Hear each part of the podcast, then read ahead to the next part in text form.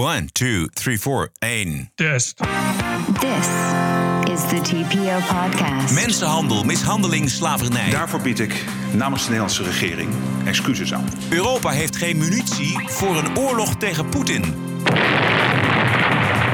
Dat was de laatste. Elon Musk ontslagen door zijn eigen Twitter-volgers. More than 17 million votes, 57.5% say yes, he should step down. Aflevering 414. Ranting and Reason. Bert Bresson. Roderick Phalo. This is the award winning TPO podcast. Yes, Bird. Yes. Ook jij excuses, hè? Ja. Allemaal mensen, allemaal excuses. De luisteraars, excuses. Kijkers, excuses. Betalers, excuses. Bijtjes en bloemetjes en bomen, excuses. Wolken, excuses. En Rutte zegt het dan zo. We gedenken al die naamloos gebleven vrouwen en mannen die door de eeuwen heen heldhaftig de vrijheid zochten. En er vaak op de meest gruwelijke manier voor werden gestraft. En natuurlijk erkenning van historische verantwoordelijkheid. Met de woorden die daarbij horen. Deze woorden. Eeuwenlang hebben de Nederlandse staat en zijn vertegenwoordigers slavernij mogelijk gemaakt, gestimuleerd, in stand gehouden en ervan geprofiteerd. Eeuwenlang zijn in naam van de Nederlandse staat mensen tot handelswaar gemaakt, uitgebuit en mishandeld. Eeuwenlang is onder Nederlands staatsgezag de menselijke waardigheid met voeten getreden op de meest afschuwelijke manier.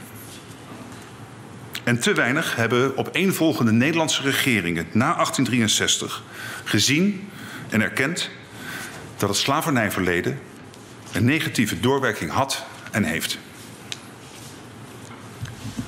Daarvoor bied ik namens de Nederlandse regering excuses aan. Nou ja, hij zegt het eh, goed, denk ik. Hij noemt een aantal feiten. Ik eh, ben voor die excuses. Ik vind Ik dat ben prima. niet voor en ook niet tegen. Maar Oh. maakt niet zoveel uit. Oh. Maar geen herstelbetalingen.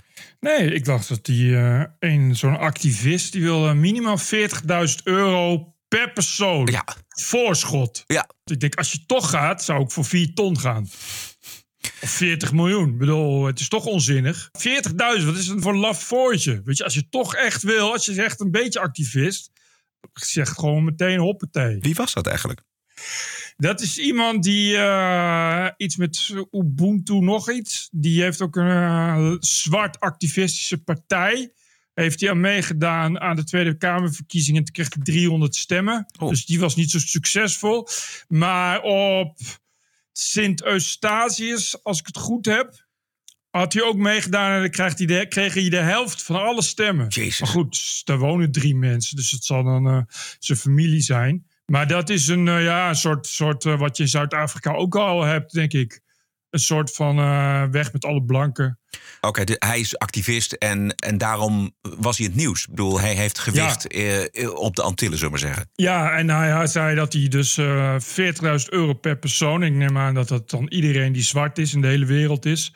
Dus dat werd dan wel nieuws. Want het is natuurlijk grappig als iemand dat zegt. Ja, ja precies. Nou, eh, Rutte had het eh, dus niet over We herstelbetalingen. gaan geen herstelbetalingen betalen, eh, daar, daar is geen sprake van. Maar er zal wel maandag gesproken worden over hoe gaan we nou dit onderwerp in onderwijs, eh, in onderzoek en ander, allerlei andere vraagstukken, hoe gaan we dat een plek geven? En dat, daar hoort natuurlijk ook altijd geld bij, maar dat is echt voor, eh, voor maandag en daarna. Suriname die kan absoluut niet akkoord gaan met de excuses, las ik. Dat zegt de vicevoorzitter van het Surinaamse parlement. En de reden daarvan is eigenlijk... er zijn bepaalde zaken buiten beschouwing gelaten... zoals herstelbetalingen. Dus dat wordt nog een flink ge- gewicht Oh. in de gesprekken.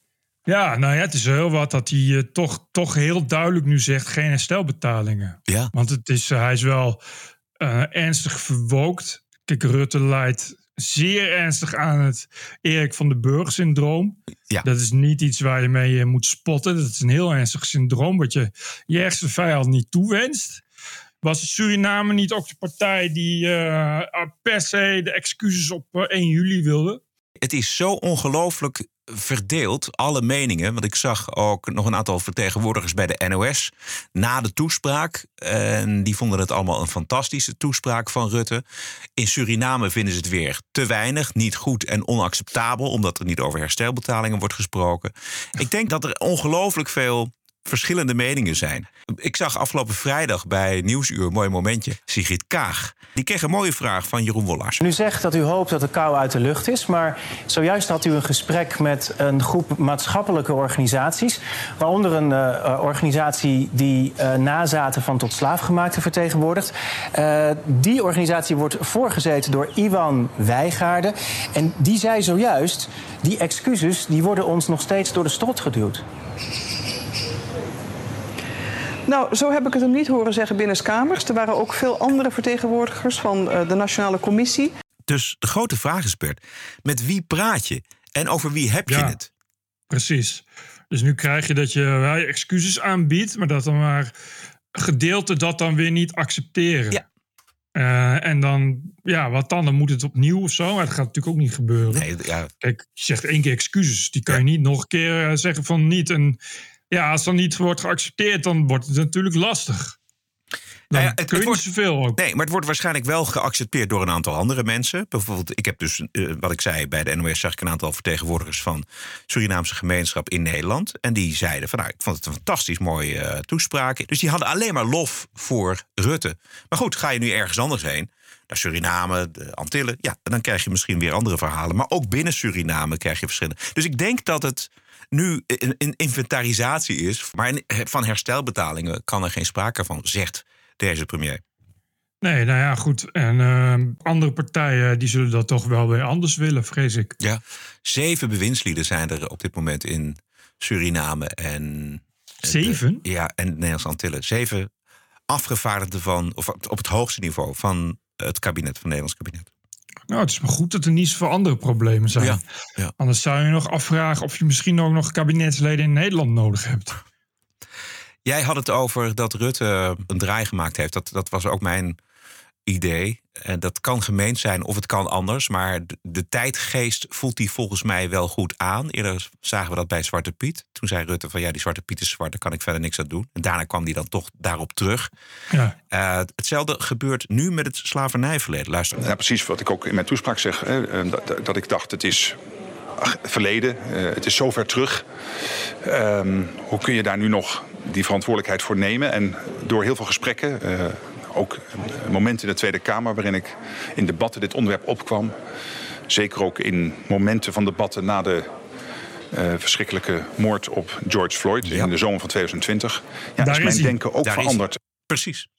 Dus hij haalt er een typisch Amerikaanse gebeurtenis bij, die de woke-beweging in Nederland ook heel gretig kopieert. En afgelopen vrijdag deed hij dat opnieuw. Nou, de Kamer is natuurlijk meegenomen in het eh, debat eh, en ook de nasleep van het debat wat belangrijk was over de verschrikkelijke moord op George Floyd. Dat hebben Keizer Ollengren en ik toen besproken in de nasleep van die verschrikkelijke gebeurtenis in juni 2020. Dat heeft onder andere ook mede geleid eh, tot de dialooggroep. En tot de verwoking van Rutte zelf.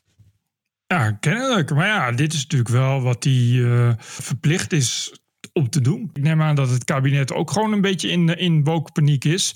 Eh, bovendien zitten ze natuurlijk met D66, die eh, van zichzelf al woke ja, zijn. Zeker. Ja. Dus het is toch, denk ik, de, de snelste, toch een soort aflaat die hij nu kan, kan kopen. in de hoop dat het voorlopig weer even rustig blijft. Het is ongelooflijk hoe dit onderwerp de politieke agenda bepaalt. Jij zei het al, alsof er niks anders... eh, ik geloof dat een groot merendeel van de Nederlandse bevolking... dit ook allemaal niet zo heel erg belangrijk vindt.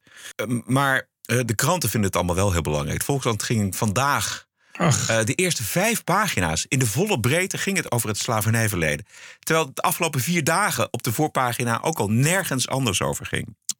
Ja, ik zag bij de, bij de NOS ook. Daar ging het, gaat het ook al dagen over niks anders. En er was vandaag ook weer uitgebreide reportages van mensen die vertellen hoe belangrijk de excuses voor het slavernijverleden zijn. En je krijgt toch in de media heel erg het idee dat daar inderdaad één specifiek narratief bijzonder, op bijzonder hinderlijke wijze wordt opgedrongen. En daar, daar ja, hoort de journalistiek niet voor te zijn. Nee, één vandaag. En daar, daar zat weer die Linda nooit meer. Dat is, die is dan eh, van het eh, voorzitter van het Nationaal Instituut Nederlands Slavernijverleden. Dus ze zit voortdurend overal aan tafel. Wat prima is, maar zet er dan ook iets anders tegenover, een ander geluid. Ik ik kom dus, eh, de kenner van het slavernijverleden in Nederland, Piet Emmer, kom ik dus nergens tegen.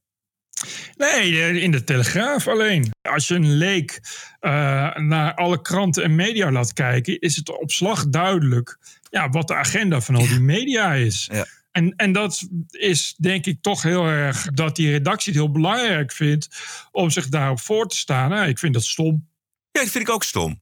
Ik wil excuses daarvoor. En het is niet alleen de NOS, het is ook RTL, het is één vandaag, het is op één, het is Bo, Ja. het is, weet Ja. je wel, het is over de hele breedte. Het enige programma waar, het, waar je wel eens een ander geluid hoort, maar dan niet van deskundigen, maar gewoon omdat het prettig en opluchtend is, dat is eh, dat programma met eh, Wilfred Gené en eh, Johan Derksen. Die, die, die zeggen gewoon net zoals wij af en toe gewoon iets heel anders over het slavernijverleden en over de excuses en over herstelbetalingen.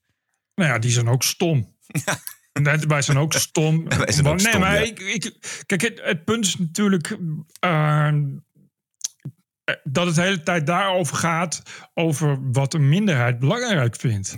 Eh, als het niet over slavernijverleden gaat, dan gaat het over eh, transgenders. En dat net als, en net als een nazaten van slaven zijn er gewoon ook niet zoveel transgenders. Maar de hele tijd gaat de media daarover. En waarom? Omdat natuurlijk ja, die, eh, zeker in Nederland, die, re- maar eigenlijk over de hele wereld wel, die journalistieke reflex is om voor een minderheid te prediken, om op te komen voor een minderheid. Nou ja, in, in, in, door de welvaart en de jaren heen zijn die minderheden een beetje opgeraakt natuurlijk. Er zijn natuurlijk veel, steeds minder mensen in de verdrukking gekomen waar je het voor kan opnemen. Eh, ja, dan krijg je dus dit soort dingen. Daarom is dat hele transgenderisme, dat is toch echt. Ik weet het niet, ik heb het, ik heb het niet uitgezocht en ik vraag me af of iemand dat doet. Want het is eigenlijk ineens ja, bijna erin geïnjecteerd. Maar ik vraag me af vanuit welke hoek dat, dat is gekomen. Het komt allemaal uit Amerika. Het is wel echt door activisten, activisten wordt dat eh, eh, in die media geïntroduceerd om een agenda te maken. En dat is bij het transgenderisme ook zo, maar dan vraag ik me heel erg af eh, wie dat zijn. Maar Ja. het punt is dat media daar continu dolblij mee zijn. Elke keer als zich een nieuwe slachtoffergroep aandient, vinden ze dat geweldig, omdat ze vinden dat je eh, als eh, journalistiek en media de mond en de spreekbuis moet zijn van nou, mensen die dat zelf minder goed kunnen. Op het moment dat er ongelijkheid is of dat iemand een slachtoffer is, is het een onderwerp. Ik zat van de week in een studentenblad van de Universiteit Utrecht. Een heel uitgebreid artikel, echt een longread. Over eh, waarom het echt super belangrijk is dat docenten leren vragen wat iemands voornaamwoorden zijn. Pagina's lang een huilie-huilie verhaal over hoe dat toch eigenlijk nou bijna wel een trauma is. En hoe eigenlijk wel mensenrechten worden geschonden, las je soort tussen de regels door.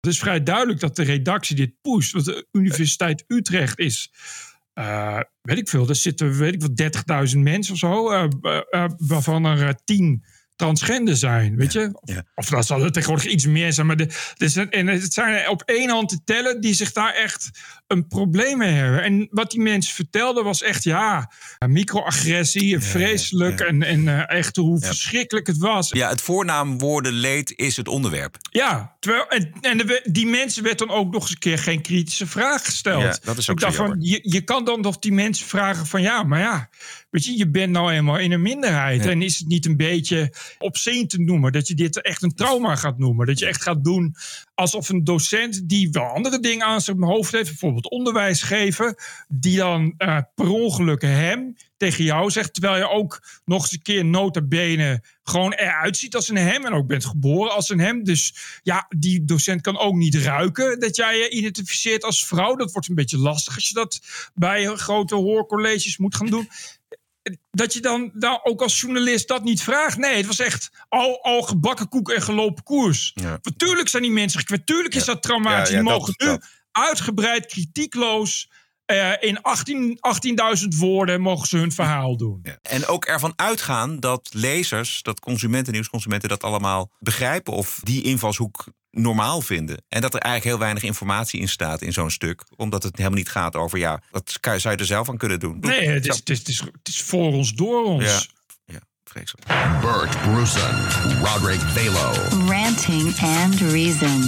This is the TPO podcast. Is Elon Musk nog de baas van Twitter? Dit is de Amerikaanse zakenzender CNBC. Elon Musk's Twitter poll, the, the results are in at this point. That poll asking if he should step down from the head of Twitter. It's ended with the results showing more than 17 million votes. 57.5% say yes, he should step down. 42.5% say no, he should stay. He has said that he will abide by the results of this poll, so we'll see. Yes, we'll see. Er was heel veel kritiek op de schorsing donderdag van de accounts van zeker acht journalisten. Musk eh, herstelde die accounts zaterdagochtend weer na een peiling onder zijn volgers. Ik moet zeggen dat ik die willekeur wel redelijk storend vind inmiddels. Ja, dat vind ik ook. Ik vind wel tegelijkertijd... eh, eh, of bedoel je dit van de journalisten of van, Nee, van Musk? Van Musk in eerste instantie. Ja, dat, hij moet daarmee ophouden. Want Ja. het, is, het gaf heel erg het idee dat hij, als het hem niet bevalt, weet je, dat hij dan, dat, dat hij dan gewoon censureert. Ja. Eh, en ja, dan, dat kan niet. Dan moet je niet, niet de baas van Twitter worden. Want dan krijg je. Dan ben je, kun je wel even bezig blijven. In de eerste plaats met bannen. En in de tweede plaats. Ja, dat is, dat is gewoon niet de manier om daarmee om te gaan. Precies. Het is ook heel onrustig, denk ik. Weet hij nog wel waar hij mee bezig is? Eh, heeft hij geen betere dingen te doen, zou ik ook zeggen. Weet je wel, hij is toch eh, Ja, een enorm groot autobedrijf. Aan de andere kant, dat vind ik dat wel ook wel grappig om te zien... hoe mensen die zich opeens druk maken over de- dit soort accounts... die worden geblokkeerd. ja. Maar die mensen die hoorden je nooit over al die accounts... die waren opgegeven in de tijd voor Elon Musk. Nee, je hoorde ze ook niet toen de New York Post werd, eh, werd gecensureerd. Voor Nee. iets wat gewoon waar was, wat gewoon nieuws was. Exact. Of, of, of, of Trump werd geband, of Jordan Peterson, Precies. of de Babylon Bee, of nou, noem maar de hele rits mensen maar op. Een van die mensen die je nu wel hoort is oud D66 Tweede Kamerlid Kees Verhoeven, die zaterdag opeens bij één vandaag opdook als tech-expert. Twitter is natuurlijk wel een bedrijf, alleen het is ook een maatschappelijk podium waar heel veel discussies gevoerd worden. Dus dat maatschappelijke podium moet eerlijk zijn, het moet open zijn, het moet objectief zijn. En als Elon Musk zegt jij wel en eh, jij niet, dan bepaalt één iemand de sfeer eh, en de inhoud op een platform. En dat heeft heel veel invloed op de sfeer in de samenleving. Dus daar moeten we echt mee oppassen. Bij de New Zeiden ze niets. En eh, als er eh, op Facebook van alles, ik weet niet veel wat, wordt geband. en het bevalt hun, dan hoor je ze ook niet. Nee, precies. Eh, bedoel, en nu is het ineens, oh, oeh, journalist. Zelfs de VN kwam eraan te pas om er iets van te vinden. Dat ik ook dacht van, het is allemaal wel een beetje hysterisch aan het worden. Ook. Exact. En er zijn journalisten ook voor Elon Musk hun account kwijtgeraakt. En nog een heel. Je hebt daar een speciale Wikipedia-pagina wie er allemaal geband is in de Ja. tijd. Opeens is Twitter en Elon Musk is eh, irritant en vervelend en gevaarlijk en extreem rechts. En opeens moet hij weg. Ja, het is allemaal zo, zo opgelopen. Reuters die maakt nu ook echt consequent van elke tweet, zo'n beetje die Elon Musk tweet, maken ze een nieuwsbericht. Ach, God, ja. Ook nog eens een keer prio 1. Want je moet het vooral niet missen wat Elon Musk allemaal twittert. Dat hij zegt van nou weet je, eh, ik hou een poll en ik hou me eraan als jullie me weg willen hebben. Dit was Musk, was dit al lang van plan om het stokje na een paar maanden over te geven aan een nieuwe bestuursvoorzitter. Dat lijkt mij dus ook. Er komt gewoon een nieuwe CEO. Nog één keer CNBC. People keep saying that means bankruptcy. I keep thinking no, that it just means he's going to find a, Yes. another CEO. Yeah.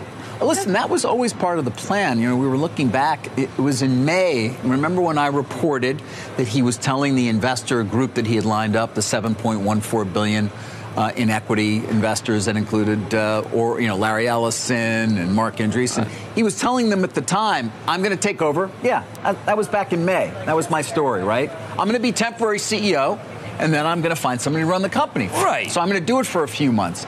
Exactly. Ja, exact. En nu ook dat hij en met zo'n poll, dan zegt iedereen, oh, bijzonder. Of, of, of oh, schat. Terwijl, ja, dat was hij toch al van plan. hij ging al een nieuwe CEO's. Ook bovendien blijft gewoon de eigenaar. Het is gewoon een private eigendom ook. Dus hij kan ook met een nieuwe CEO nog, nog precies bepalen wat ermee gebeurt. Ja, exact.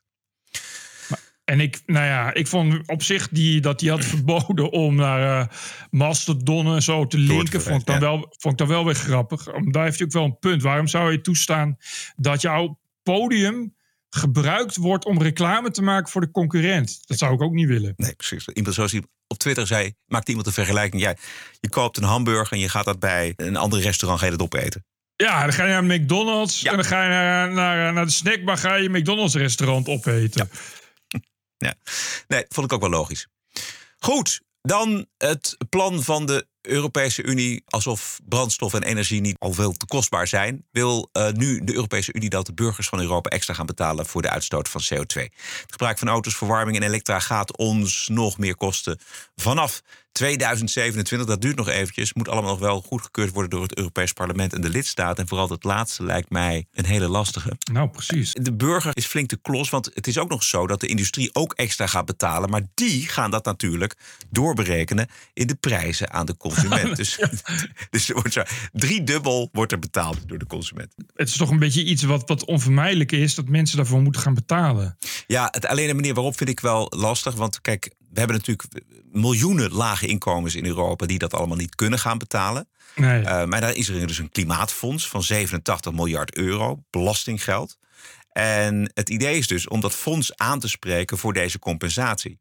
En dat is water naar de zee dragen volgens mij. Als je, als je wil dat mensen minder gaan vliegen en minder gaan autorijden, dan moet je tussen als overheid en als zeker als Europese Unie moet je zorgen voor dus betere alternatieven. En waarom wordt dat Europese Klimaatfonds niet aangesproken voor bijvoorbeeld een goed functionerend, perfect aansluitend Europees spoorwegnet. Zodat, zodat je in anderhalf uur in Parijs bent. En vier uur in Berlijn en vijf uur in Barcelona. Dan is niemand die een vliegtuig neemt. Zorg voor goede alternatieven. Dat zat ik dus ook te denken. Uh, dat komen ze mee op een moment dat mensen eigenlijk überhaupt al geen geld meer hebben om de energie te betalen. En dan wordt de energie ook nog eens een keer belast. Ik zag een mooie column van Simon Roosendaal in Elsevier deze week. Uh, wie is er schuldig aan onze hoge CO2-uitstoot? En hij noemt de namen van de mensen die de afgelopen twintig jaar de bouw van nieuwe kerncentrales hebben tegengehouden. Zoals daar zijn Diederik Samson van Greenpeace, toen de tijd. Lisbeth van Tongeren van GroenLinks. Wijnand Duivendak van Milieudefensie. Frenske Timmermans. Maar vooral de bijna 70 hoogleraren milieukunde en duurzaamheid. die met een open brief in NRC Handelsblad het kabinet uh, schreven geen nieuwe kerncentrales te bouwen.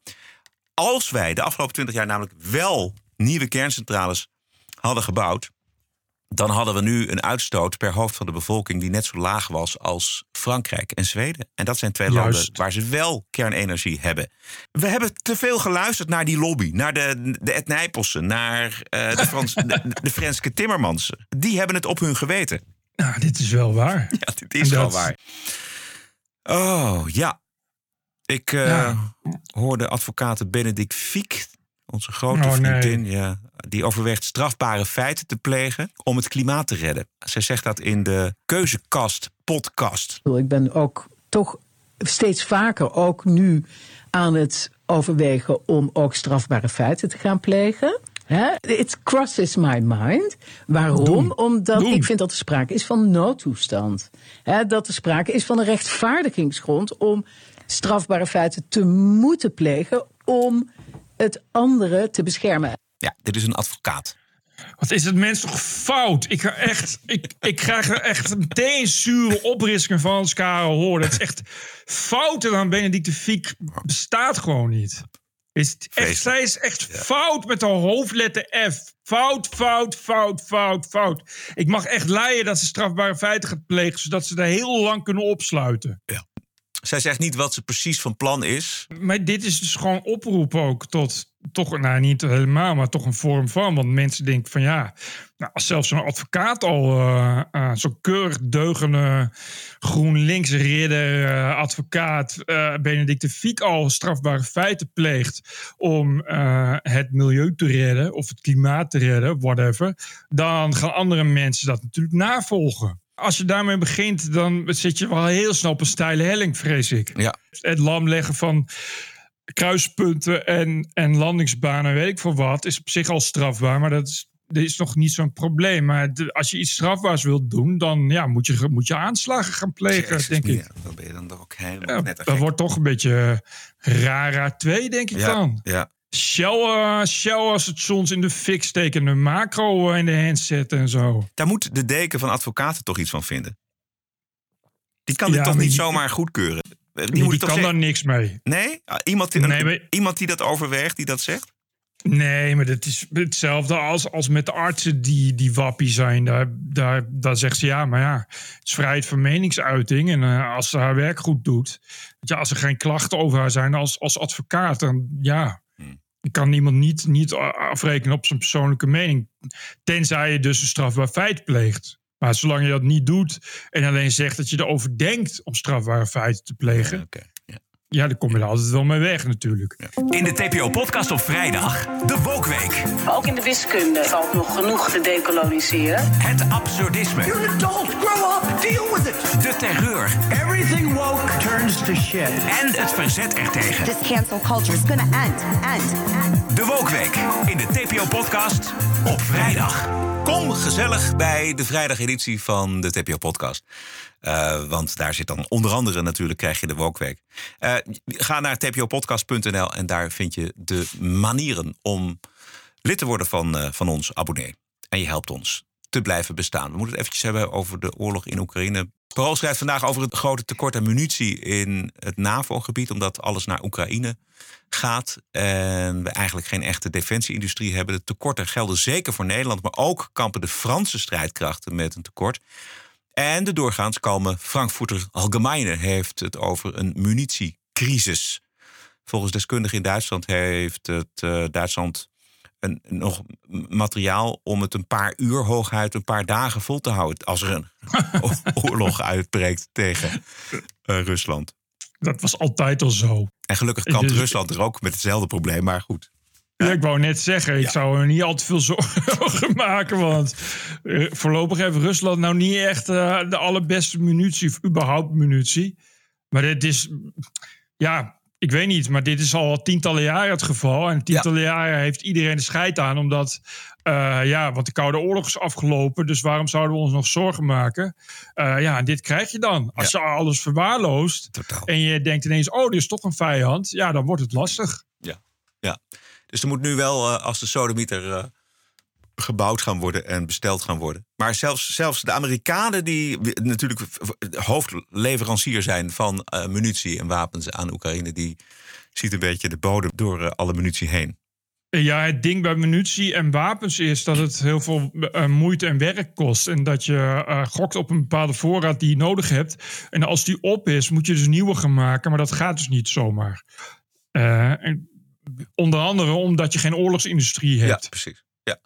En dat kan wel, maar dan moet je dus inderdaad, ja, net als de Tweede Wereldoorlog, gaan zeggen: ja, we gaan echt een, vo- een volledige oorlogsindustrie. En dan heb je echt binnen een week rollen de tanks en vliegtuigen weer als eh, warme broodjes van, de- van de band af. Maar potentieel is het natuurlijk altijd beperkt in, een- in vredestijd. en het is eh, ingewikkeld materiaal wat je niet zomaar kan maken. Las dat eh, Poetin vandaag in Belarus is aangekomen. Bij zijn maatje Lukashenko. Voor wat? Voor wat precies? Het is meer een symbolische waarde, had ik, eh, Oh. heb ik gelezen. En volgens de Russische staatstelevisie komt Poetin wel deze komende dagen met belangrijk nieuws. We wachten op belangrijke verklaringen, zei de presentator van de staatstelevisie. Ja, maar goed, dat zei Trump ook. En toen bleek dat hij NFT's ging verkopen. Ja. Maar ja, Dus in deze de- situatie. Ja. Nee, ja, precies. Je, Ja, je weet het niet. Je weet het niet. Misschien besluit hij toch wel om vredesonderhandelingen te willen. Dat zou. Ik geloof maar goed, dat wil Kiev dus weer niet. Zelensky die wil. eh, dat, is wel, dat gaat wel een dingetje worden. Dat je nu toch eh, steeds meer druk krijgt vanuit verschillende hoeken, ook diplomatieke hoek. eh, die zeggen van we moeten nu echt op gaan aansturen die oorlog maar eens te gaan beëindigen. Ehm, en Zelensky die daartegen juist alleen maar harde oorlog wil voeren. Want die wil het liefste ja, eigenlijk heel Rusland eh, vernietigen.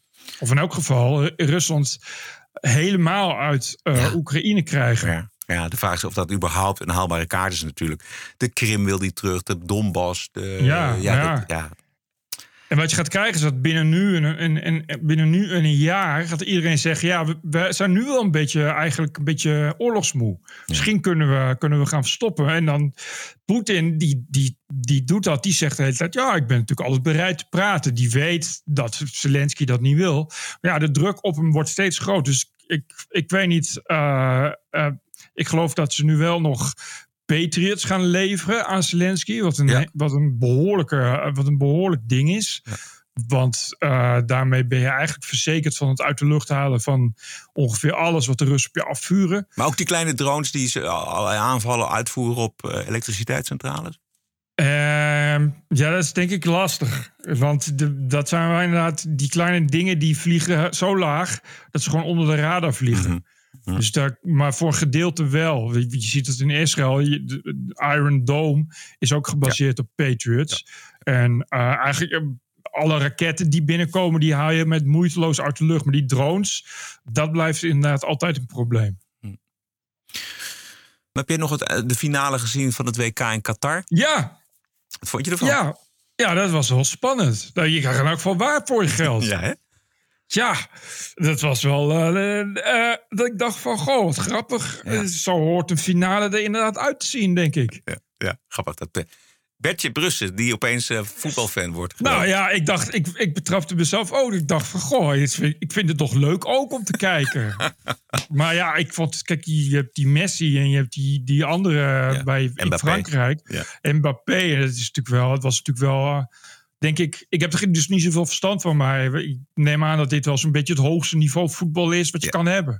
Ja, Dus en eh, ja, ik, ik vind toch, blijf ik altijd, eigenlijk is het heel droevig hè, dat het altijd eindigt in penalties. Ja, precies. Het is, het is toch een soort, toch een soort loterij. Al die lui zijn zo goed dat ze toch dan weer gelijk spelen. Dus het komt altijd weer aan de penalties. Volgens mij is dat toch een beetje ook een gelukstreffer. Zeker, dat je als, zeker. Als, als keeper die bal dan wel houdt. Ja. het schijnt dat die Argentijnen ook een steengoede keeper hebben. Dat zal dan wel, maar ja. Ja. Ondertussen heeft Qatar België gedreigd geen vloeibaar gas meer te leveren als Ja. België het onderzoek doorzet naar de omstreden of de omkopen van leden van het Europarlement. U weet wel eh, dat onderzoek dat gaande is. En dat inmiddels een vicevoorzitter van het parlement en haar man zijn opgepakt in ruil voor zes ton aan contante lovende woorden, zoals ik zei, over eh, de mensenrechten in Qatar. En omdat België en de rest van Europa volledig energieafhankelijk is van de rest van de wereld, eh, waaronder eh, van het vloeibare gas uit Qatar, wordt Europa gechanteerd.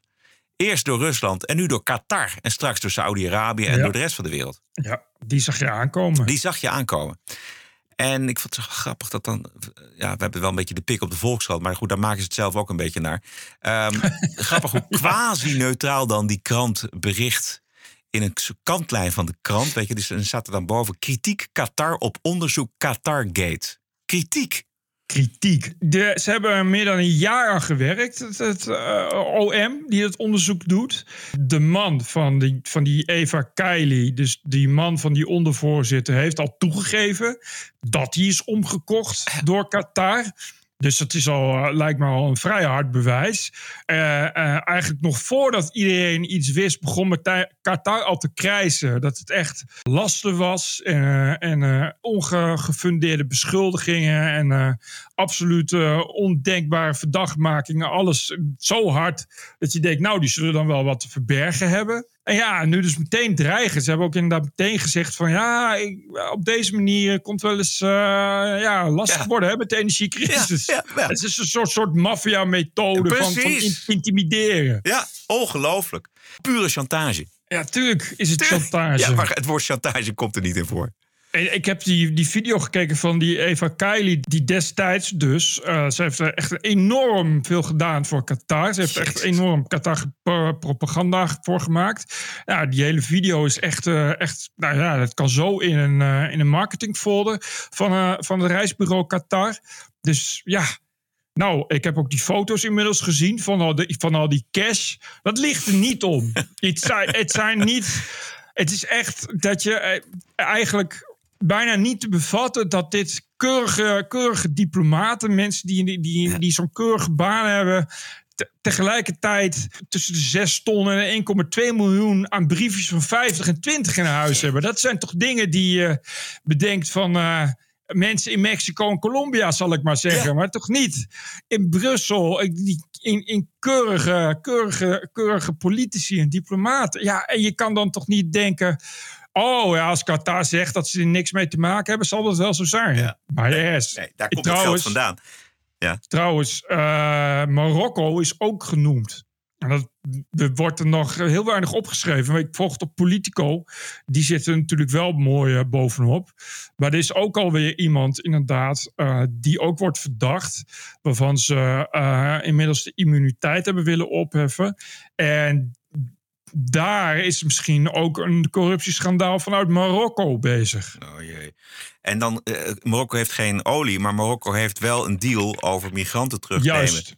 En, dat... ja, en Marokko, die gaan exact hetzelfde reageren als Qatar, kan ja, ik je vertellen. Ja, ja. en het is toch bijzonder hoe Europa zich de afgelopen jaren als een soort lame duck heeft gemanoeuvreerd in uh, de rest van de wereld. We hebben niks te vertellen. Nee, we hebben ook niks. We nee. hebben heel veel uh, migranten die allemaal hierheen komen, waar dan ook weer mensen een deal, waar we ook weer een deal voor moeten sluiten. Uh, geen energie, eigenlijk ook geen grondstoffen, geen, geen inkomsten, of wel inkomsten, maar geen, uh, geen producten, helemaal niks. Nee, we hebben alleen nou. het vingertje hebben we. Ja, het vingertje, daar zijn we wel goed door. Excuses voor het slavernijverleden. Ja, Ex we hebben excuses en een vingertje hebben we. En ook nooit over nagedacht. Die goed geschoolde diplomaten en Europese politici niet nadenken over in welk speelveld ze inmiddels uh, zich begeven. Met Rusland, met het Midden-Oosten, met Qatar, Marokko. En dus corruptie. En, en dat, dus gaat corruptie, toch, ja. dat gaat toch echt. Ik denk dat we daar nog het topje van de ijsberg van hebben gezien. Dat gaat de komende jaren nog, nog echt een enorme kras op de ziel van, uh, van heel de EU leveren. Ja. Want ze zijn nog steeds bezig. Hè. Dit, is echt, dit is echt het eerste begin. Uh, en er, er, zitten natuurlijk nog veel meer mensen. Er zijn ook, ook al uh, meerdere mensen verdacht van het zoemelen van geld voor hun personeelsleden. En ook daar moet je echt weer denken aan grote bedragen die die dodelijk worden besteed aan dure auto's en, uh, en uh, luxe vakanties. Jezus, uh, weet je, en, en daar zijn er meer van in, de, in, in het EU-parlement. Ja. Dat kan ik je nu al vertellen. Ja. Alleen zijn ze nog niet op de radar van die onderzoekers. Ja. ja, maar moet je dus voorstellen dat een land als Qatar je bij de ballen heeft. Dus ze hebben gas nodig, vloeibaar gas, dat leveren wij. En als zij gaan zoeken, gewoon volgens de wet, naar onregelmatigheden, afpersing, dan kunnen we dat stilleggen. Uh, ja, Want wij hebben gas. Exact. Exact. En ze waren hard op weg om ook echt veel te krijgen. Er zou echt een, een, een, een onbeperkt visum zouden komen. Voor iedereen uit Qatar. Die kan gewoon, gewoon de EU in en uit wandelen. Ze zouden deals gaan sluiten met Qatar Airways. Die zou uh, gaan vliegen op Europa en dat soort dingen. Qatar heeft echt een, een hele dikke vinger in de Europese pap gekregen. Ja. Ja. Die dus nu bruut is afgehakt. Nou, dat vinden ze in Qatar vinden ze dat niet zo leuk. Daar houden ze niet echt van kritiek.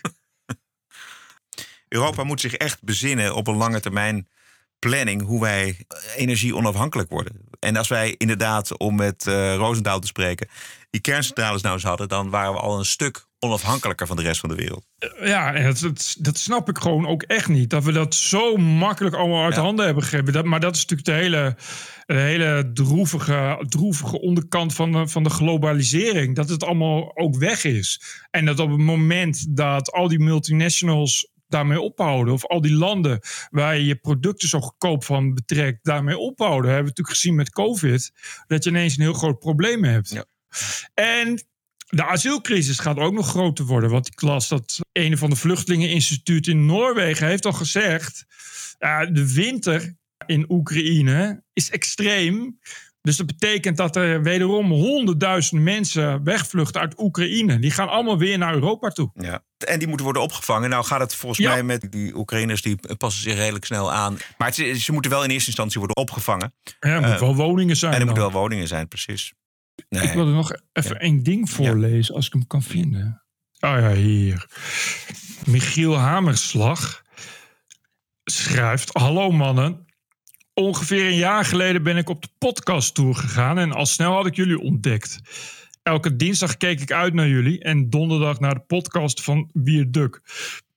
Twee weken geleden ben ik lid geworden van de vrijdageditie. Ondanks dat jullie podcast veel over de actualiteit gaat, is het een genot om ook de oudere podcasts terug te luisteren. In de auto naar het werk of aan het eind van de dag.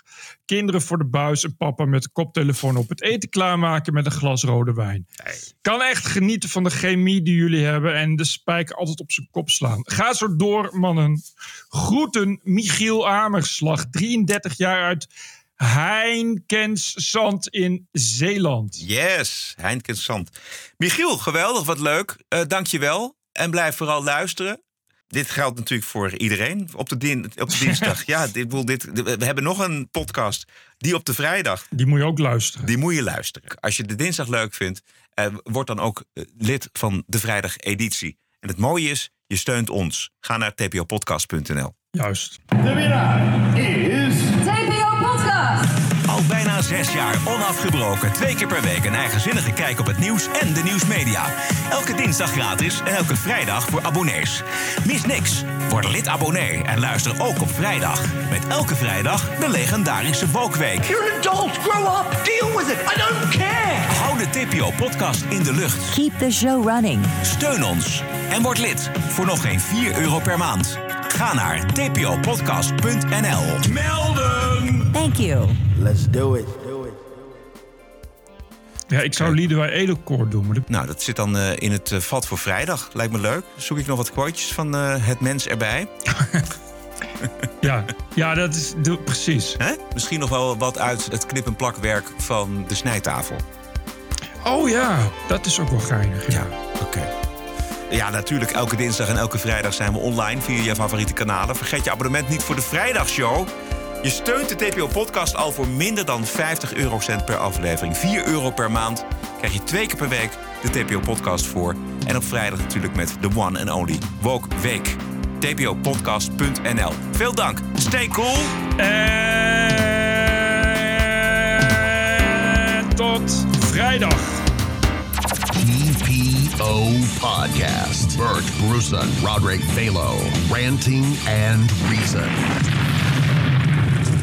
So bizarre. Podcasting is the TPO podcast in the Netherlands. Bert and Roderick. What a show. I'm telling you. Keep the show running. Go to tpo.nl slash podcast. Thank you.